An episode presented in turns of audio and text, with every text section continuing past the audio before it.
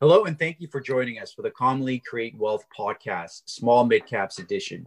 My name is Marcel Mayers, and I'm a portfolio strategist for Sentry Funds. Today on the podcast, we have Evan Rodbang. He's a senior research analyst, and we'll discuss why it is important to diversify away from FANG M, in what environment he sees small mid caps outperforming, and he'll highlight specific companies he likes over the next six to 12 months. But before we get started with questions for Evan, I want to provide you with a quick performance update for the Sentry Small Mid Cap Income Fund. Quarter to date, which is as of end of November 12th, the fund is up 7.7% and handily outperforming the TSX, which was up 3.5%, and the S&P 500, which was up 3.9% during the same period. The small mid cap asset class and the fund are supported with more clarity on the outcome of US elections and vaccine progress, with positive readouts from Pfizer. Despite a pickup in COVID cases as of late, investors are starting to see a light at the end of the tunnel, and we're seeing a rotation away from growth and tech to value, cyclicals, and small mids. Key contributors for the Sentry Small Mid Cap Income Fund included consumer discretionary sector with Great Canadian Gaming, which is a casino operator, industrial sector with Cargojet, which is an air cargo transportation services company, and healthcare sector with Cigna, which is a health insurer. More specifically, on the Great Canadian Gaming, which we're very excited about, on November 10th, the company announced they had reached an agreement to be acquired by Apollo Global Management for $39 a share, valuing the enterprise at 3.3 billion.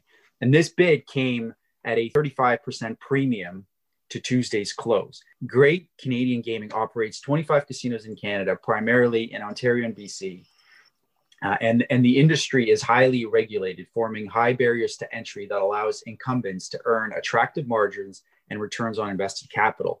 The company has been more challenged in recent months due to COVID-19 pandemic, resulting in locations being closed or operated at a very limited capacity.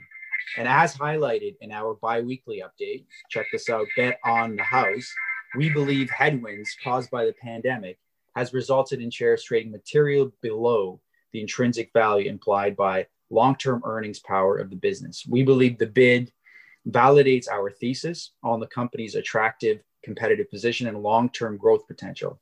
And as it is a approximately 4% weight in the Sentry Small Midcap Fund, this bid is a material positive for the unit holders. So moving on for questions for Evan. Evan, why is it important to diversify away from FANG M? Hey, Marcel. So Fang M did extremely well during the lockdown as tech solutions and e-commerce was viewed as highly necessary and the market was willing to pay a high multiple for certainty in terms of uh, on revenue and cash flow. Currently, these are I would consider these businesses to be priced between fairly priced towards the expensive side, but I do think they remain an important component in a diversified portfolio. We do own these companies in various weights in our Sentry US Growth and Income Fund and our Sentry US Monthly Income Fund. However, I would note that we are underweight around 20% of the portfolio versus around a quarter for the S&P 500. I would also just note that in my opinion, uh, the valuations are more stretched among companies that are being valued like they're going to be the next Facebook. There's a lot of optimism in the market around the future earnings potential of some of these unproven business models with investors willing to pay a high multiple on expected revenues. Small mid caps offer a different investment profile. These are often undercovered by the street, focused on parts of the economy that has yet to recover, and they operate in domestic niche markets.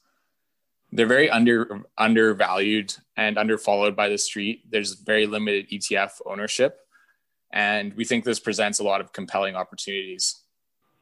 That's great. Evan, in what environment do you see small mid caps outperform large caps, uh, particularly names and style that you subscribe to in Sentry funds? Yeah, so I think generally speaking, early stages of a new economic cycle, small mid caps tend to perform very well.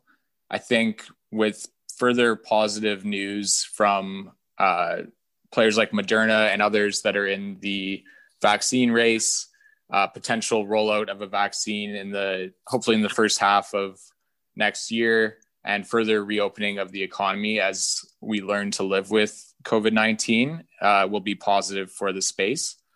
I would note that small businesses employ a disproportionate amount of the population, and there's a great deal of fiscal support for these businesses, as well as a lot of monetary stimulus that is helping to keep the cost of funding low. And some of this is translating into strength in the housing markets, uh, businesses that are like they have a little bit more clarity that there might be a light at the end of the tunnel, which I think helps their ability to kind of spend on capex, which helps these size of companies quite a bit. And we're seeing auto and retail picking up as well. And no one really has a crystal ball. So this is why we like to barbell. But a few sectors that should do well uh, consumers are always willing to spend. This pandemic has really shown that, and people not able to spend on leisure and travel have diverted that spending uh, somewhere. And a lot of cases that's tended to be into household renovations and other discretionary goods. Uh, we think healthcare should fare decently well as procedure volumes begin to return.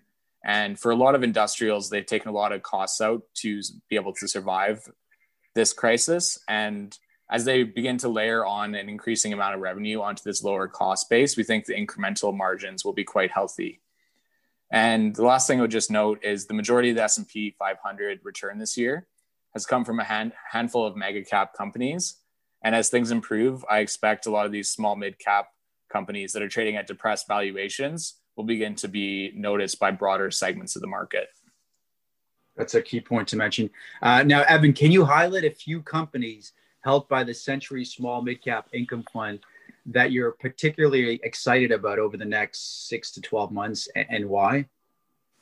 Absolutely. Uh, so, one I would call out is Brookfield Business Partners. This has been a holding in the Sentry Small Midcap Fund for some time. And this is the private equity arm of Brookfield Asset Management. The business trades at a significant discount to our estimate of net asset value. And I, we believe there's a number of catalysts to close this gap in the coming 12 to 18 months, such as a potential sale of Westinghouse and operational improvements at Clarios, which has been the private equity manager's largest investment to date. Another name that we like is Morneau Shepell.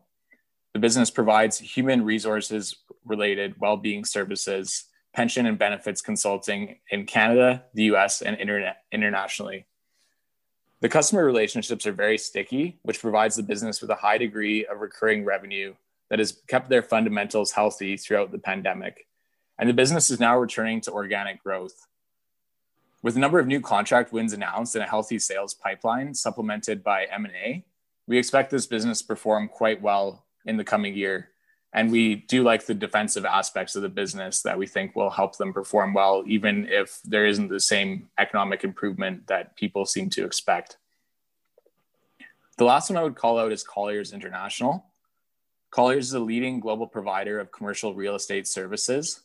The market places a large emphasis on the more cyclical side of their business, the lease and sales brokerage, while largely ignoring the stability of the outsourcing advisory and investment management arms that form about 50% of the revenue and nearly 60% of the business's EBITDA.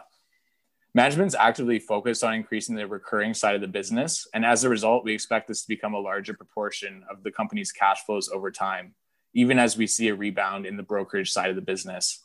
Colliers has been taking share and actively consolidating smaller players in a highly fragmented market. And we really like the incremental returns on invested capital that this strategy has been able to generate. And we think there's a very attractive runway for the business to continue that path. Last thing I would note is the insiders are very aligned with shareholders. They own around 21% of the company. And we think this alignment sets the business up very well for the long term. That's great. Evan, thank you for joining us today. And we appreciate your bottom up insight. For the listeners, if you want to know more about Sentry Small Mid Cap Income Fund or other Sentry funds, check out CI.com and join us next week for another update on Sentry Funds. Thank you and have a great day. This podcast is provided as a general source of information and should not be considered personal, legal, accounting, tax, or investment advice, or construed as an endorsement or recommendation of any entity or security discussed. Investors should seek the advice of professionals prior to implementing any changes to their investment. Certain statements in this podcast are forward looking that are predictive in nature, depend upon, or refer to future events or conditions. Forward looking statements are subject to risks, uncertainties, and assumptions that could cause actual results to differ materially from those set forth. Although the forward looking statements contained herein are based upon what CI Global Asset Management and the portfolio manager believe to be reasonable assumptions, neither CI Global Asset Management nor the portfolio manager can assure that actual results will be consistent with these forward looking statements. Certain statements contained in this podcast are based in whole or in part on information provided by third parties, and CI Global Asset Management has taken reasonable steps to ensure their accuracy. Market conditions may change, which may impact the information contained in this podcast. Commissions, trailing commissions, management fees, and expenses all may be associated with mutual fund investments. Please read the prospectus before investing. The indicated rates of return are the historical annual compounded total returns net of fees and expenses payable by the fund, including changes in security value and reinvestment of all dividends or distributions, and do not take into account sales, redemption, distribution, or optional charges or income taxes payable by any security holder that would have reduced returns. Mutual funds are not guaranteed, their values change frequently, and past performance may not be repeated.